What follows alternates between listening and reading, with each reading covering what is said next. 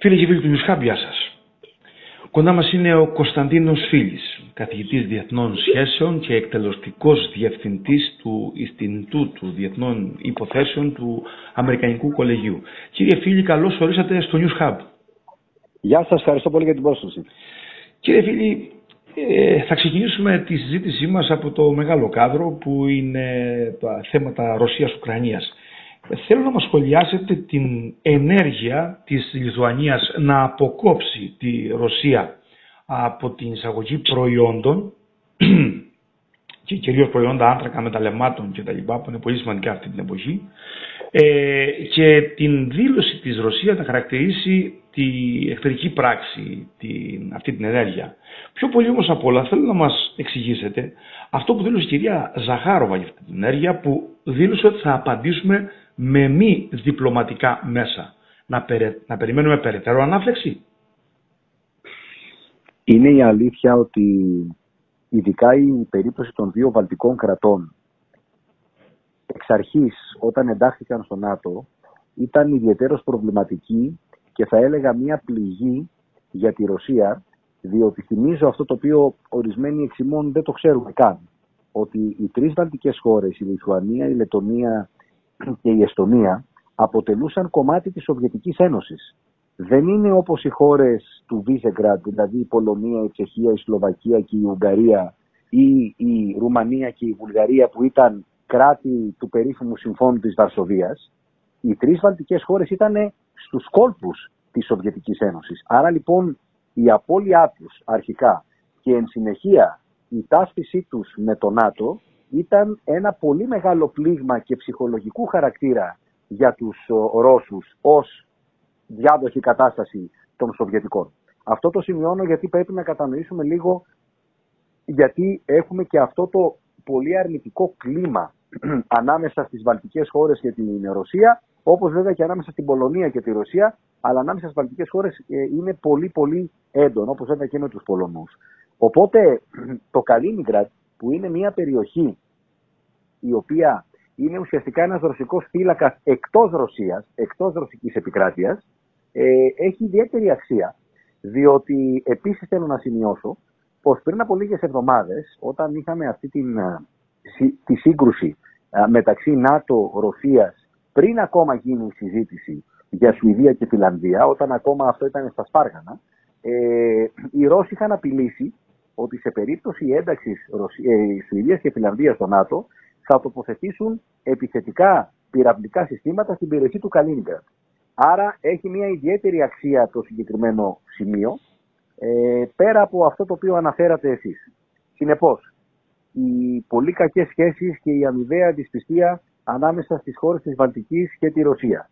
Η στρατηγική θέση του Καλίνιγκρατ σε σχέση με την ε, ε, επικείμενη, εκτός αν η Τουρκία έχει άλλο, άλλη άποψη, ε, ένταξη ή σταδιακή τέλος πάντων ενσωμάτωσης Σουηδίας και Φιλανδίας στο ΝΑΤΟ. Ε, και βέβαια το γεγονός ότι ζούμε σε ένα περιβάλλον πάρα πολύ αρνητικό στις σχέσεις της Μόσχας με τη Δύση συνολικά, ε, μας οδηγούν ε, σε επιλογές οι οποίες σε, σε πρώτη ανάγνωση δεν έχουν και πολύ λογική ε, και γίνονται για τιμωρητικούς λόγους, ε, γίνονται γιατί πρέπει να ε, δείξουμε ότι η Ρωσία προκειμένου πρέπει να τιμωρηθεί και όντως πρέπει να τιμωρηθεί μετά από αυτό το οποίο έκανε. Αλλά το θέμα είναι με ποιον τρόπο και το θέμα είναι αν τελικά καταλήγουμε να ε, αυτοτιμωρούμαστε περισσότερο από ότι προκαλούμε ε, αρνητικές παρενέργειες στη, στη Ρωσία και τη ρωσική οικονομία. Αυτή είναι μια συζήτηση που δεν σχετίζεται με το θέμα αυτό, αλλά είναι συνολική η κουβέντα για το πώς το Ουκρανικό έχει επηρεάσει τη θέση της Δύσης και τη σχέση της Δύσης με τη Ρωσία. Αυτό αποτιμάται και οικονομικά βέβαια. Α, θέλω όμως να μου διευκρινίσετε, ε, η, αυτό που δήλωσε η κυρία Ζαχάροβα, ε, ότι θα απαντήσει με μη διπλωματικά μέσα, τι εκτιμάτε ότι μπορεί να σημαίνει; Ε, σε αυτές τις περιπτώσεις ε, είναι τόσο απροσδιόριστο αυτό που κανείς μπορεί να δώσει την ε, ερμηνεία που θέλει. Και είναι προφανές ότι η Ρωσία θέλει να υπάρχει ένα έπλο μυστηρίου γύρω από τις προθέσεις της και γύρω από το τι πρόκειται να γίνει. Ε, δεν μπορεί να πει κανείς αυτή τη στιγμή με βεβαιότητα ε, τι η Ρωσία σκέφτεται να κάνει.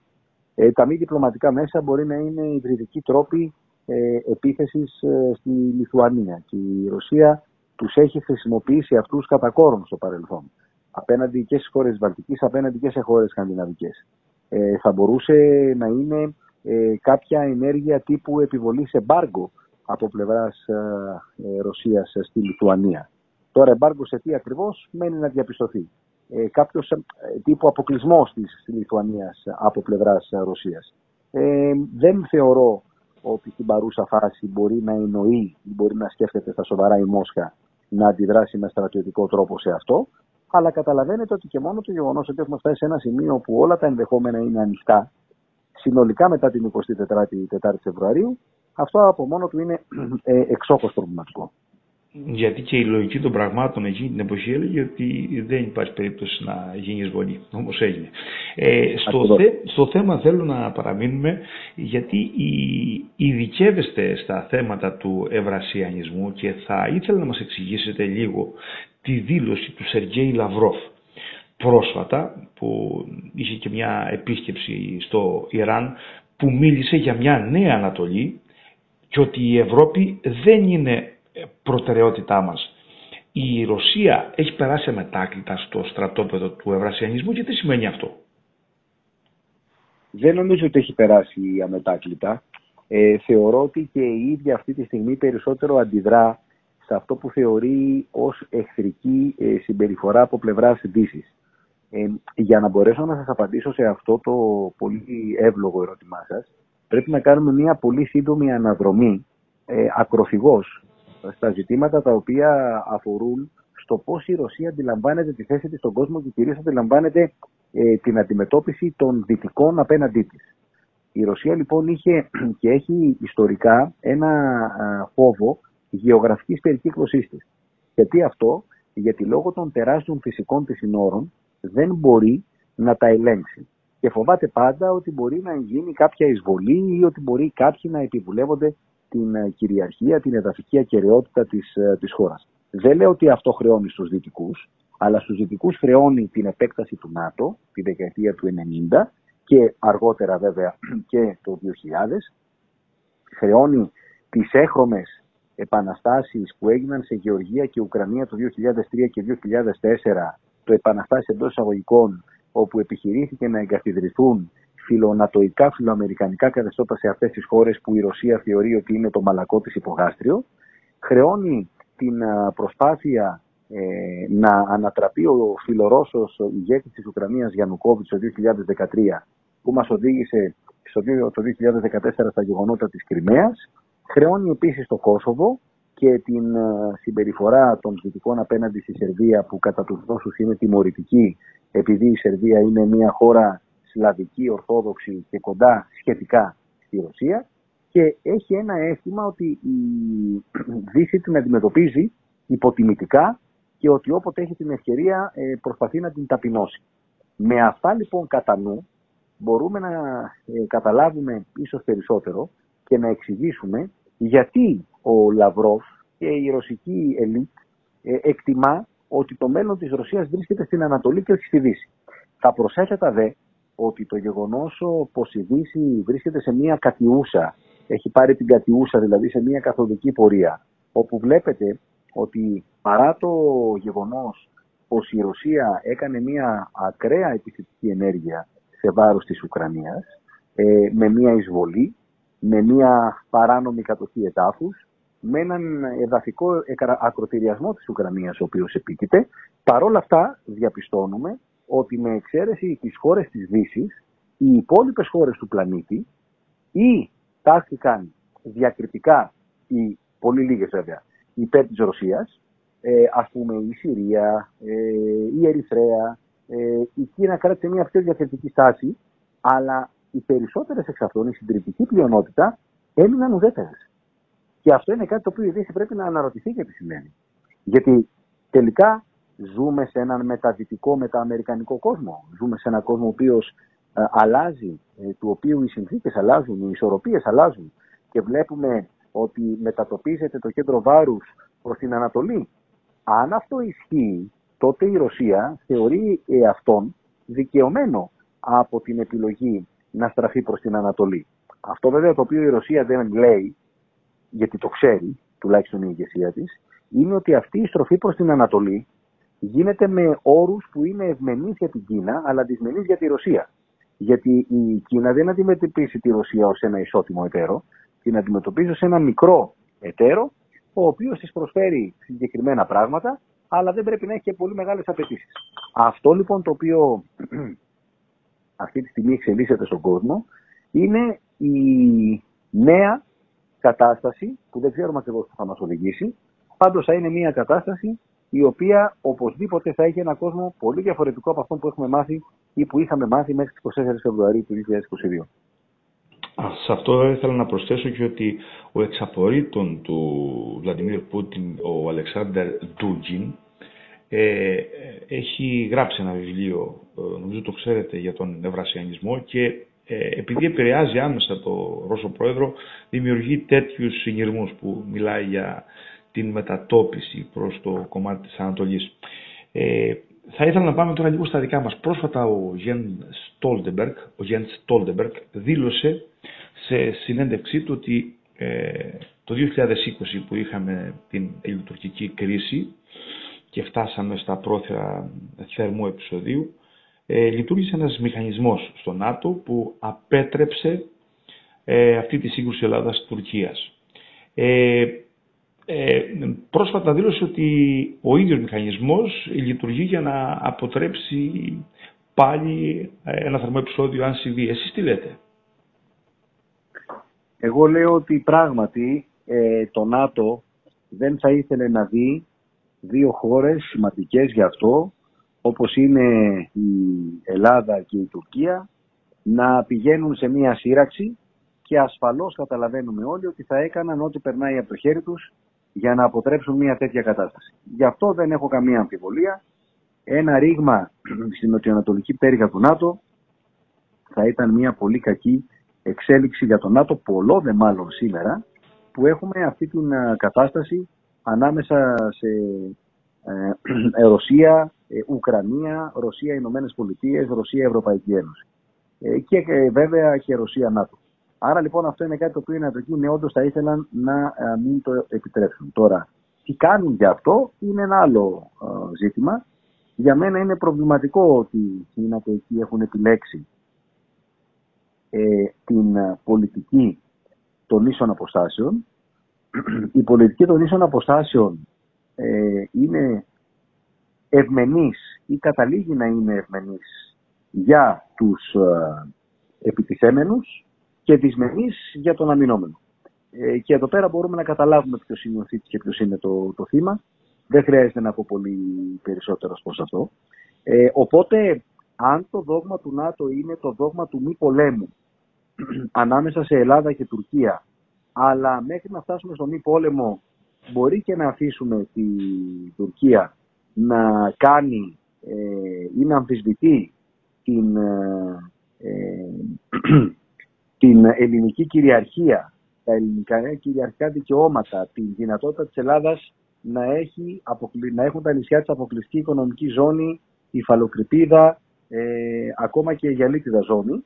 Ε, νομίζω ότι ο καθένας μας αντιλαμβάνεται πως όλο αυτό μας οδηγεί σε μια πολύ δυσάρεστη και θα έλεγα σε ένα βαθμό και απρόβλεπτη κατάσταση.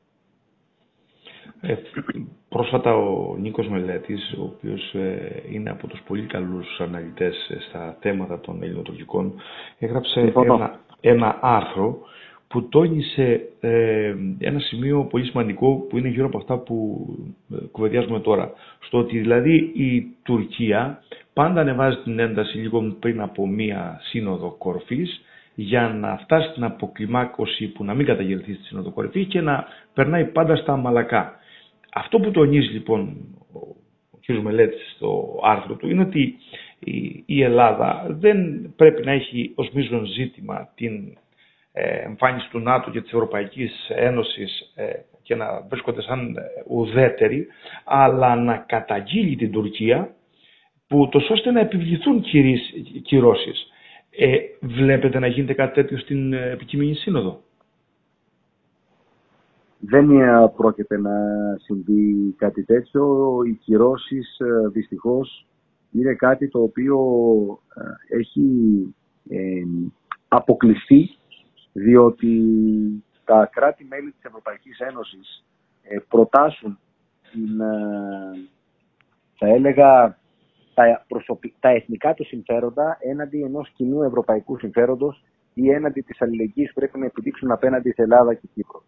Ε, η Γερμανία ακολουθεί μια πολιτική κατευναστική απέναντι στην Τουρκία εδώ και χρόνια, η οποία δεν έχει αποδώσει καρπούς. Το μόνο θετικό που θα μπορούσα να δω είναι ότι διατηρεί τις προσβάσεις της και η αλήθεια είναι ότι η Μέρκελ είχε τη δυνατότητα να επηρεάζει τον Ερντογάν περισσότερο από ό,τι ε, την έχει ο Σόλτς. Ε, η Ισπανία, η Ιταλία έχουν μεγάλο βαθμό έκθεση, σημαίνει πρώτη στις ε, τουρκικές, στο τουρκικό τραπεζικό σύστημα. Η Ιταλία έχει διάφορα deals ε, αμυντικού χαρακτήρα με την ε, Τουρκία, έχει την συνεργασία στη Λιβύη. δεν πρόκειται αυτές οι χώρες να είμαστε ρεαλιστές, να μπουν σε μια λογική ε, αντιπίνων απέναντι στην Τουρκία, παρά το γεγονός ότι αντιλαμβάνονται και αυτές ότι η Τουρκία κινείται με τρόπο αποσταθεροποιητικό. Αυτό που εμείς νομίζω πρέπει να κάνουμε είναι να υιοθετήσουμε μια πολιτική μαστιγίου και καρότου απέναντι στην Τουρκία που θα μπορούσε αυτή η πολιτική να γίνει δεκτή και από τους Ευρωπαίους εταίρους μας. Αν εμείς ζητάμε κυρώσεις απέναντι στην Τουρκία, δεν θα τις πάρουμε και κινδυνεύουμε να ε, θεωρούμαστε ε, οι μόνιμοι γκρινιάριδες οι οποίοι θέλουμε να βάλουμε προβλήματα στους Ευρωπαίους ώστε να μην έχουν άλλα στο κεφάλι τους. Αν από την άλλη έχουμε ένα συγκεκριμένο προ... μια συγκεκριμένη πρόταση η οποία από τη μία θα έχει καρότα για την Τουρκία, κυρίως οικονομικού χαρακτήρα. Από την άλλη όμως, βλέπετε Ελληνική Ένωση, από την άλλη όμως θα έχει και ένα πολύ αυστηρό πλαίσιο προκειμένου η Τουρκία να λαμβάνει αυτά τα καρότα, πιστεύω ότι θα ήταν μια πιο αποτελεσματική πολιτική. Όμως, για να είμαστε ειλικρινείς, αυτή τη στιγμή δεν υπάρχει ένα πεδίο ε, προς αυτή την κατεύθυνση. Ε, αυτή τη στιγμή περισσότερο προσπαθούμε να κάνουμε διαχείριση ε, τυχόν ζημιάς που μπορεί να προκληθεί από την έξαρση του τουρκικού αναθεωρητισμού. Οπότε όλα αυτά τα οποία λέμε εκτιμώ ότι τοποθετούνται εφόσον τα πράγματα δεν έχουν γίνει χειρότερα για μετά τις εκλογές και στις δύο χώρες, και στην Ελλάδα και στην Τουρκία επειδή ξέρετε πολύ καλά και την επιχειρησιακή γεωγραφία των πραγμάτων, θέλω να μας πείτε ε, σε περίπτωση ε, χτυπήματος σημειακού όπως λέγεται υπάρχει βέβαια η άποψη ότι η ελληνική πλευρά θα χτυπήσει σε όλα τα επίπεδα. Ε, συμφωνείτε με αυτό; Η ελληνική πλευρά αυτό το οποίο θα κάνει είναι να μην επιτρέψει στην Τουρκία να θεωρήσει ότι η κρίση μπορεί να μείνει μόνο σε ένα σημείο. Ε, ναι, ε, θα ανταποδώσει και θα ανταποδώσει με σφοδρότητα.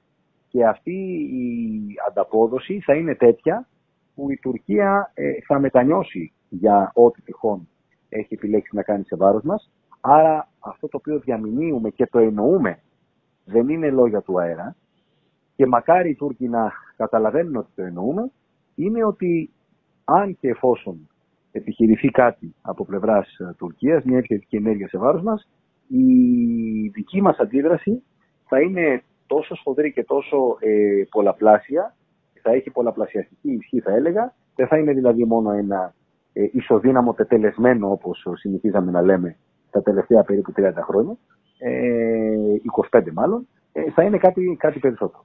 Ε, και αυτό νομίζω η Άγκυρα πρέπει να το λάβει πολύ σοβαρά υπόψη. Σε αυτό που λέτε έχει να κάνει ε, πάλι επιχειρησιακού περιεχομένου είναι αυτό που ρωτάω.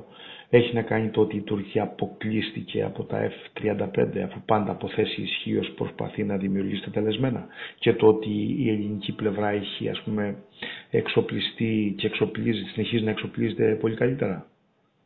Οπωσδήποτε όταν έχεις μια υπεροχή ή μια ε, ισοδυναμία ε, στον αέρα ή στη θάλασσα, αυτό λειτουργεί επιπροσθέτως ε, αποτρεπτικά.